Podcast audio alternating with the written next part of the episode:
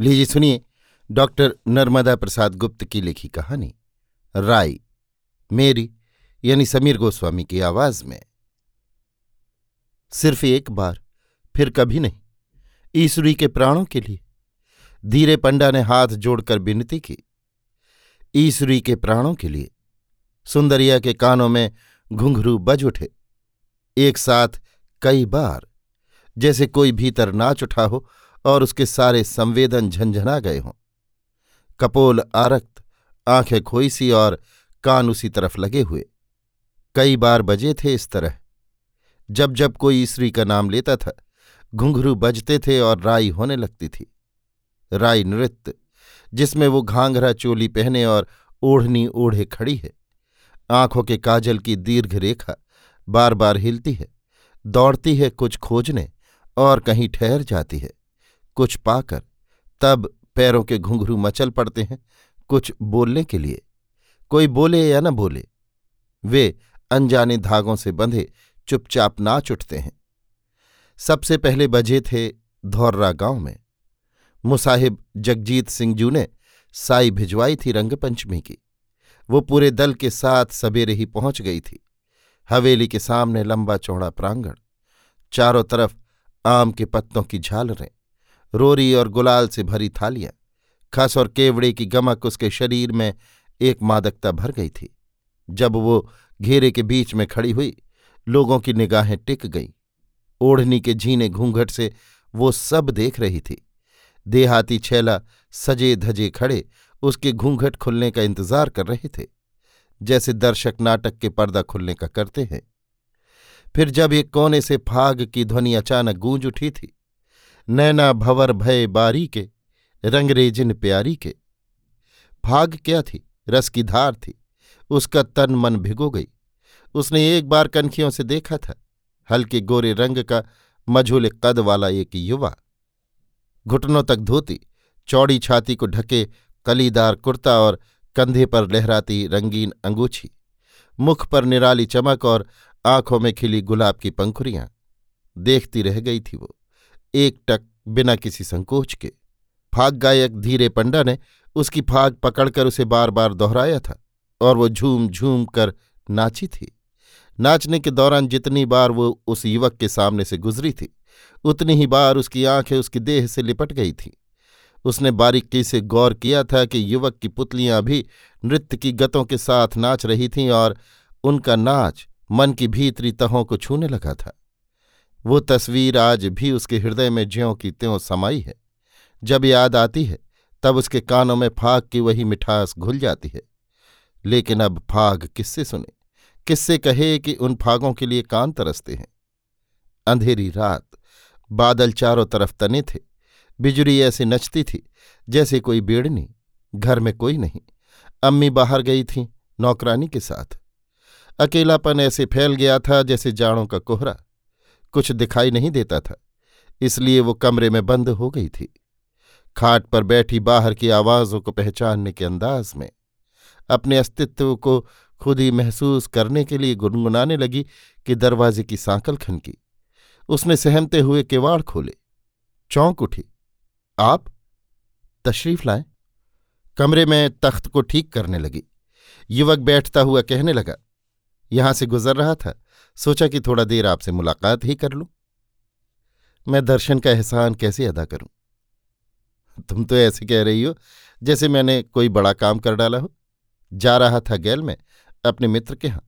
धौर्रा से आने में देर हो गई, फिर बादल छा गए, बूंदाबांदी होने लगी तो इधर आपका ही घर है, आराम से बैठे। अभी आई पर मैं जल्दी जाऊँगा। ये कैसे हो सकता है? आप मेहमान और ऐसे ही चले जाएँ। पहले भोजन, फिर आराम और फागे। लोग क्या कहेंगे? लोगों की आदत पड़ गई है कहने की। आपको तो किसी ने देखा तक न होगा। और कोई नहीं है क्या? आपको परेशानी में डाल दिया। परेशानी, ज़िंदगी भर रहती है और रहेगी। अभी सब बताती हूँ। उसने रहस्य का एक पर्दा सा डाल दिया था, ताकि अकेले बैठने वाले को पहेली की बूझने में कुछ समय खर्च करना लाजमी हो जाए और तब तक उसे सत्कार का मौका मिल सके। उसकी कोशिश अकुआ उठी और आशा झूमने लगी। एक नए मौसम की शुरुआत की खबर नस नस में फैल गई। ईसुरी को रुकना ही पड़ा। शायद आँखों की कोकलें चुपचाप कूक उठी थीं और दूर के मुसाफिर ने उनकी भाषा पहचान ली थी। तभी तो दालान की खाट पर बैठकर उसने न जाने कितनी फागें सुना डाली थीं। एक के बाद एक। वो जिद करती एक फाग सुनाने की और वो उसी रंग की कई फागें सुना देता। इस तरह धीरे धीरे रात बीत गई थी और भोर की पहली किरण आ रही थी। इस बदलाव से उदासी की एक गहरी छाया उसके मुख पर रेंग गई थी, जिसे जबरन पीछे ढकेलती हुई वो बोली थी, अच्छी फागें लिखते हैं आप। युवक सहज ही कह उठा था, अभी उसी दिन से लिखना शुरू की है, जिस दिन से आप धौर्रा गई थी। धौर्रा की उस रंगीन रात से जुड़ी ये बात, चाहे जितनी सच हो या झूठ, उसे बहुत गहरे तक छू गई थी और उसने अपने भीतर गुदगुदी सी महसूस की थी, जिसका असर चेहरे की ललछौही लज्जा से बाहर आ गया था। लेकिन उसने बतरस की लालच में दोबारा सुनने के लिए कहा था, झूठ भी बोलते हैं आप? कैसे विश्वास दिलाऊं? अच्छा धीरे पंडा से पूछ लेना। क्या मैं आपका इत्मीनान नहीं करती? तो फिर? भोर की झलक पाकर वे तैयारी करने लगे थे। उसने बहुत विनती की थी, पर वे नहीं माने थे। आखिर उसे कहना ही पड़ा था, अब कब आएँगे आप? भगवान की मर्ज़ी। मेरे भगवान तो आप ही हैं।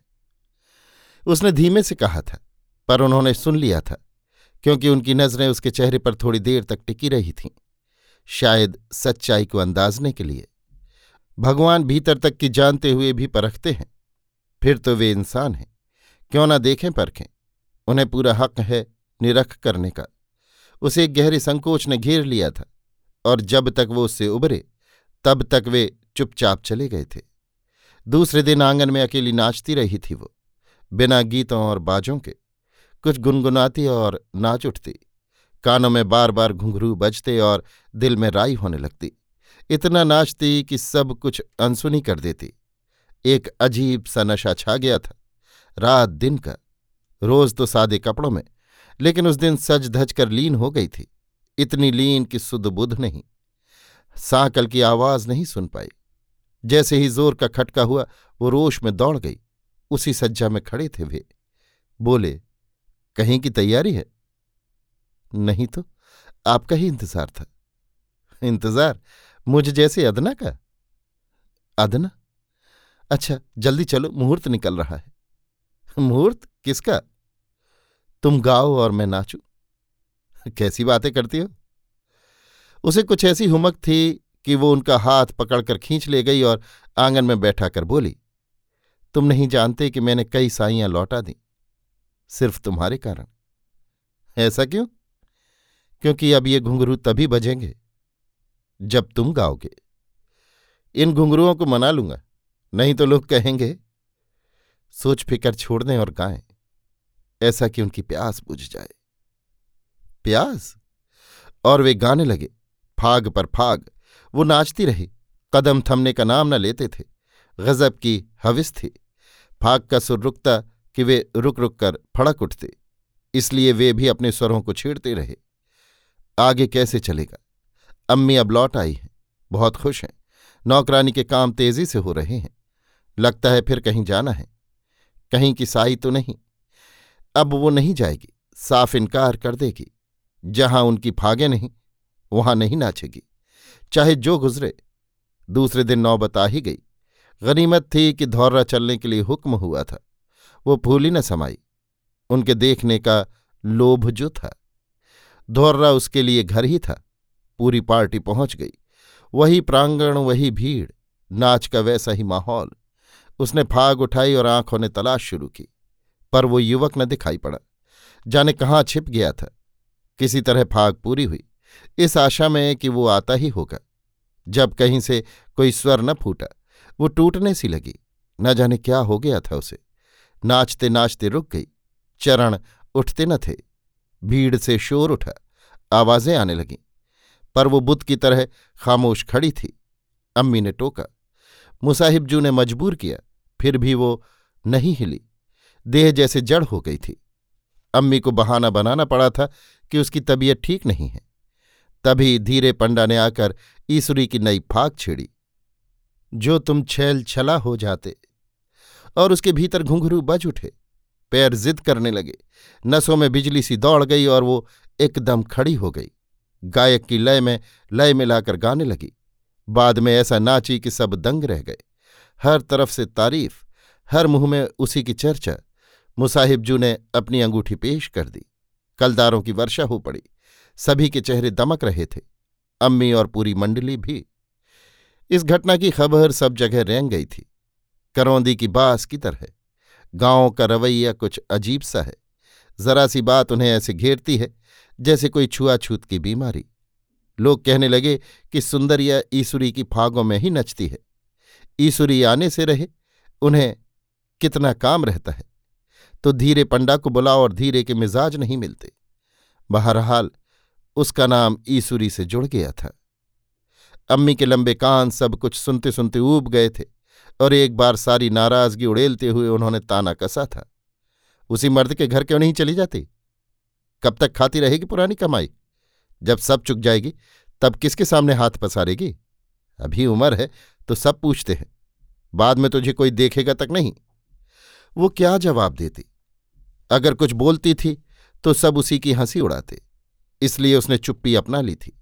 सभी से कटकर अकेली रह गई थी। केवल सहारा था उन फागों का, जिनसे मन भरती रहती। कभी कभी भीतर से एक टीस उठती कि वे नहीं आए और शूल बनकर रग रग में भिद जाती। खोज खबर तक नहीं ली। क्या इतने निष्ठुर हो गए? क्या अम्मी सच कहती हैं? कम से कम पता तो चलता।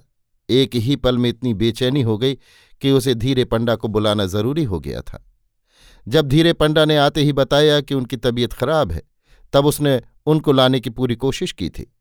धीरे पंडा के पैरों में गिर पड़ी थी। रामनगर के वैद्य के बारे में उसे पता था। इस वजह से उसने आनाकानी नहीं की थी। दूसरी संझा उन्हें शिक्रम में लाया गया था। उनकी हालत देखकर वो बेहोश हो गई थी और वैद्य को पहले उसका इलाज करना पड़ा था। उनकी दवा चालू हुई कि वो सेवा में जुट गई। रात दिन लगी रही। अम्मी ने जबरन रोका था, लेकिन एक न चली। उन्हें रुपए पैसे की कमी नहीं थी। फिर भी उसने उनका एक पैसा भी खर्च न होने दिया था। चोरी से अपने जेवर गिरवी रखकर सारा इंतज़ाम किया था। उन्हें जरा भी भनक न पड़ी थी। थोड़े दिनों में ठीक होने पर वे रात को घर आए थे और प्यार की नज़रें बिछाकर उसे बैठाना चाहते थे कि बाहर से अम्मी अचानक धंस पड़ी थीं। चोट खाई नागिन की तरह फुपकारती थीं। भैया, अब सुंदरिया तुम्हारे बिना नहीं रह सकती। या तो इसे ले जाओ या खुद संभालो। फैसला आज ही करना होगा। अम्मी कुछ और कहती हैं कि वो चीख पड़ी थी। अम्मी!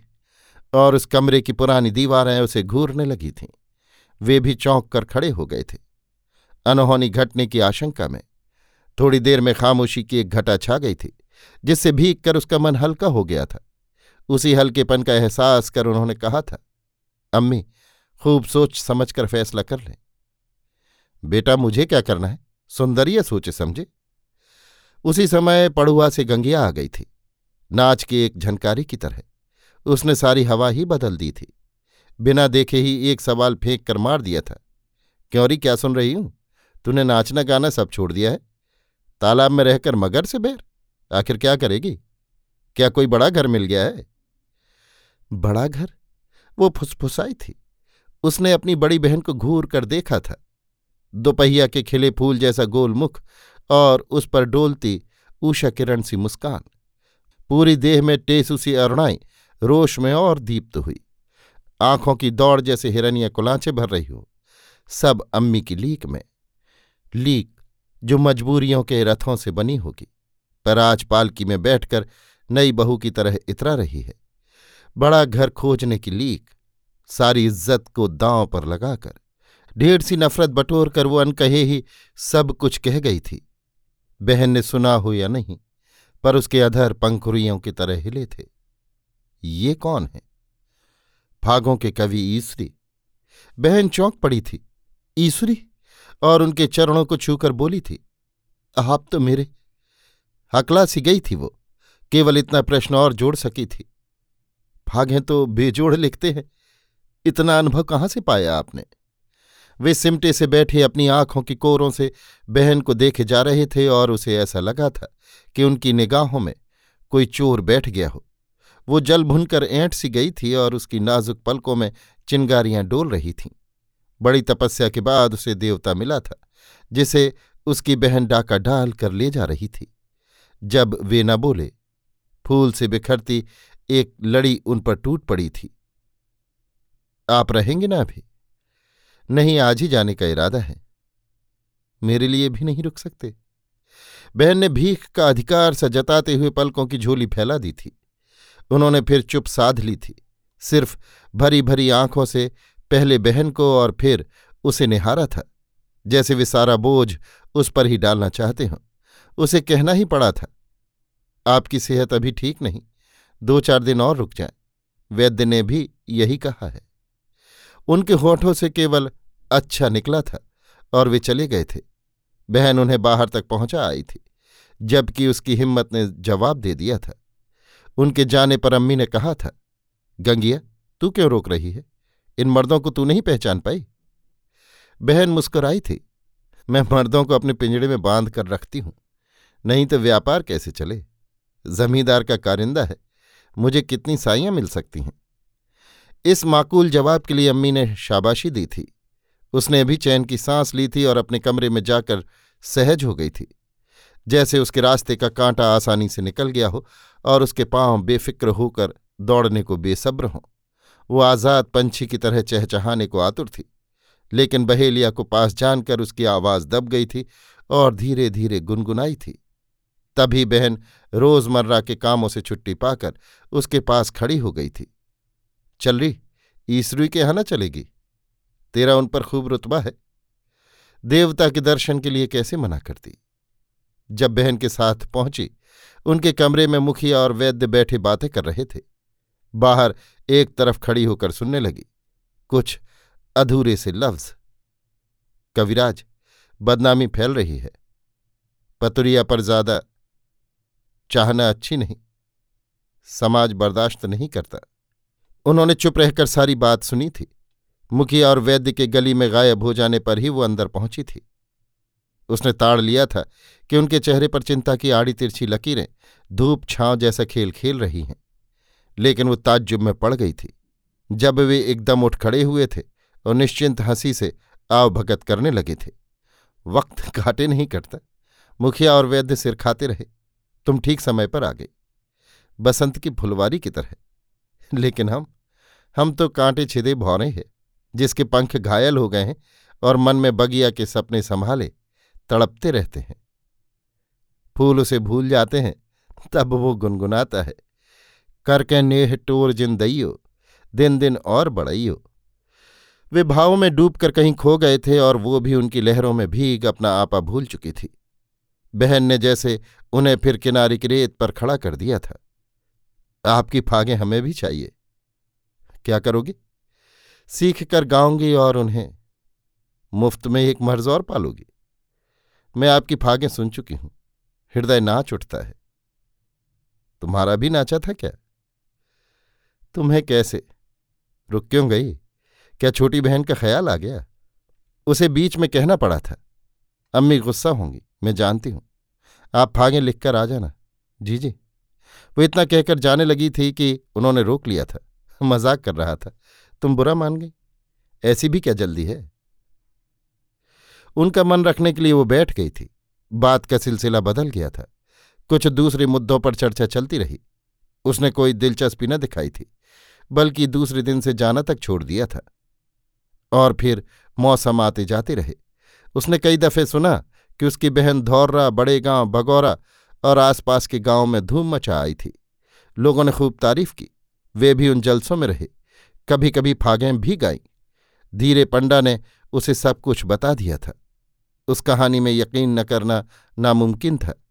फिर भी उसने खोद खोद कर बारीकी समझने की कोशिश की थी। शायद धीरे को मेरी दुविधा पर तरस आ गया था, इसलिए उसने बहुत मजबूरी से कहा था, तुम्हारी बहन तो बातों की जादूगरनी है। ईश्वरी को मजबूर होकर रहना पड़ा। शरीर से ज़बरदस्ती करने के बावजूद उनका मन कहीं और रहता था। वे कई बार कह चुके थे कि लोग दूसरे की बदनामी में मज़ा लेते हैं। जहाँ पवित्रता होती है, वहीं शक करते लेकिन वे क्या करें? किस किस की जबान पकड़े? धीरे पंडा जब भी आते थे, उनके मन की बातें मालूम पड़ जाती थीं और उसे कुछ संतोष मिल जाता था। परेशानी बढ़ती ही गई। द्रौपदी की साड़ी की तरह। अम्मी उसे छोड़कर बहन के पास चली गई। अपना सारा ताम झाम लेकर। नौकरानी को छुट्टी देनी पड़ी। आमदनी के सारे ज़रिए भी खिसक गए। मन तक अपना ना रहा। फिर दूसरों से कैसी शिकायत? शरीर को बचाने के लिए कुछ तो चाहिए। आखिर उसे कपड़े सिलने का धंधा करना पड़ा। रोज सवेरे गाँव के कपड़े लेने जाती और साँझ को दे आती। जो मिल जाता उससे पेट भरती। साज बाज सब धरे रह गए। नाच की कौन कहे? चरण इतने दुबले हो गए कि उठते तक न थे। कई बार धीरे पंडा आए थे और उससे चलने की जिद करते रहे थे। उन्होंने कहा है कि वे तो आने से मजबूर ठहरे। उसे लेने भेजा है।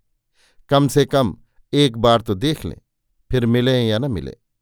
पर उसने उनकी एक न सुनी थी। क्या मिलता उसके जाने से? उनकी बदनामी के सिवा। वे अच्छे हो जाएँ, खुदा से यही मनाती रही। वे अच्छे हो गए, उसकी दुआ की इतनी कद्र। इस बार भी खुदा से मिन्नत करेगी। उसने धीरे पंडा से साफ़ कह दिया, धीरे, अब ये उम्र और ये दुनिया सब कुछ बदल गया। अब कैसे जाऊँ? ठीक से कुछ बनता नहीं। पैरों ने थिरकना छोड़ दिया। न जाने कब से। भूल ही गए सब कुछ।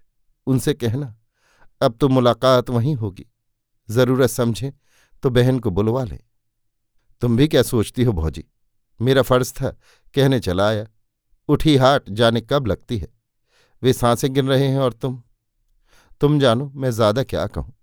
रुकना भी ठीक नहीं। कब खतरा टूट पड़े। उसका हृदय धड़कने लगा था। उन्हें कुछ हो ना जाए। मन की मन में रह जाए, देख तक न सके। एक तरफ़ दरश की लालसा, दूसरी तरफ़ न जाने कितना सोच, कितनी अफवाहें, कितनी बदनामी। चक्की जैसे पाट तेज़ी से घूम रहे थे और बीच में पिस रहा था उसका कमज़ोर मन। घुंघरू बजते बजते रुक गए थे और वो चिल्ला पड़ी थी, लाला, ठहरो, मैं चलूँगी। एकदम दौड़ पड़ी अंतर पुराना बक्स खोला, पुराने लहंगे, चोलियाँ, ओढ़नियाँ, सब पुरानी तहों में सिमटे पड़े थे। धुरमैली यादों से सने। एक एक कर फेंकना शुरू कर दिया। सिर्फ़ वही लहंगा, वही चोली और वही ओढ़नी, जिन्हें पहन वो पहली बार उनके सामने नाची थी, वैसी ही सज्जा, वैसा ही सिंगार। शिक्रम चल पड़ी बगौरा की तरफ़। संझा की झुकमुकी चीरती हुई। थोड़ी देर में अंधियारी की घनी परत छा गई और उसकी आँखें दूर दूर तक कुछ खोजने लगी। बगौरा गाँव में ईसुरी का घर। वे खाट पर लेटे हुए। हड्डियों के ढांचे सी उनकी देह सुस्त और बेचैन। रह रहकर पानी की पुकार और फिर खामोशी में डूबी रात। धीरे पंडा की ज़ोर की आवाज़ गूंज गई। भौजी आई हैं। ईसुरी की आँखें फटी सी रह गईं। सुंदरिया, कहाँ है? बड़ी कल्पना हो रही। वो मूर्ति की तरह थोड़ी सी हिलकर पास खिसकती हुई। ईश्वरी चिल्ला से पड़े। पास आओ सुंदरिया, तुम हमेशा दूर दूर बनी रही। मेरा कसूर एक बार जी भर कर देख तो ले। जैसे ही वो सामने खड़ी हुई ईश्वरी ने आँखें फाड़ कर देखा। वही लहंगा, वही ओढ़नी, वही घूंघट और वही कजरारी आँखें। पानी का घूंट पीकर बोले, उस दिन की तरह एक बार नाचे सुंदरिया। थोड़ी देर तक वो पत्थर सी जड़ कठिनाई से बोली, तुम गाओ तो शायद ही चरण कहना मान ले। और फिर रुक रुक कर निकलती एक स्वर लहरी। चलती बेर नज़र भर हेरो, मन भर जावे मेरो। तुरंत उसके चरण मचलने लगे, एक बंधे ताल पर नाचने लगे। आँखों से आँसू और पैरों से मधुर बोल झरे, झरते रहे। फिर लय की टूटन, चरणों की उलझन और एक चीख। वो बेहोश हो गई थी। धीरे पंडा ने शिक्रम रुकवाकर पानी के छींटे दिए। तब कहीं होश में आई। आँखें खोलकर ऐसे देखने लगी जैसे गहरी नींद से जागी हो। कुछ अनमनी सी बोली, धीरे, तुमने देखा? अभी राई हो गई। वे गा रहे थे और ये चरण अपने आप नाच रहे थे। भौजी, तुम तो शिक्रम पर सवार थी। राई का क्या सवाल? तुम नहीं देख सके धीरे। वही राई जो उनके सामने हुई, उनके साथ। वही राई वही राई वही राई। बोलो तो कौन सी राई? वो जवाब न दे सकी और वहीं लुढ़क गई। जैसे अपने प्रिय के बिछोह में छटपटाती सारसी। केवल राय की एक बेचैन रट उसके होठों से फूटकर चारों तरफ़ मंडरा रही थी। अभी आप सुन रहे थे डॉक्टर नर्मदा प्रसाद गुप्त की लिखी कहानी, राई। मेरी, यानी समीर गोस्वामी की आवाज़ में।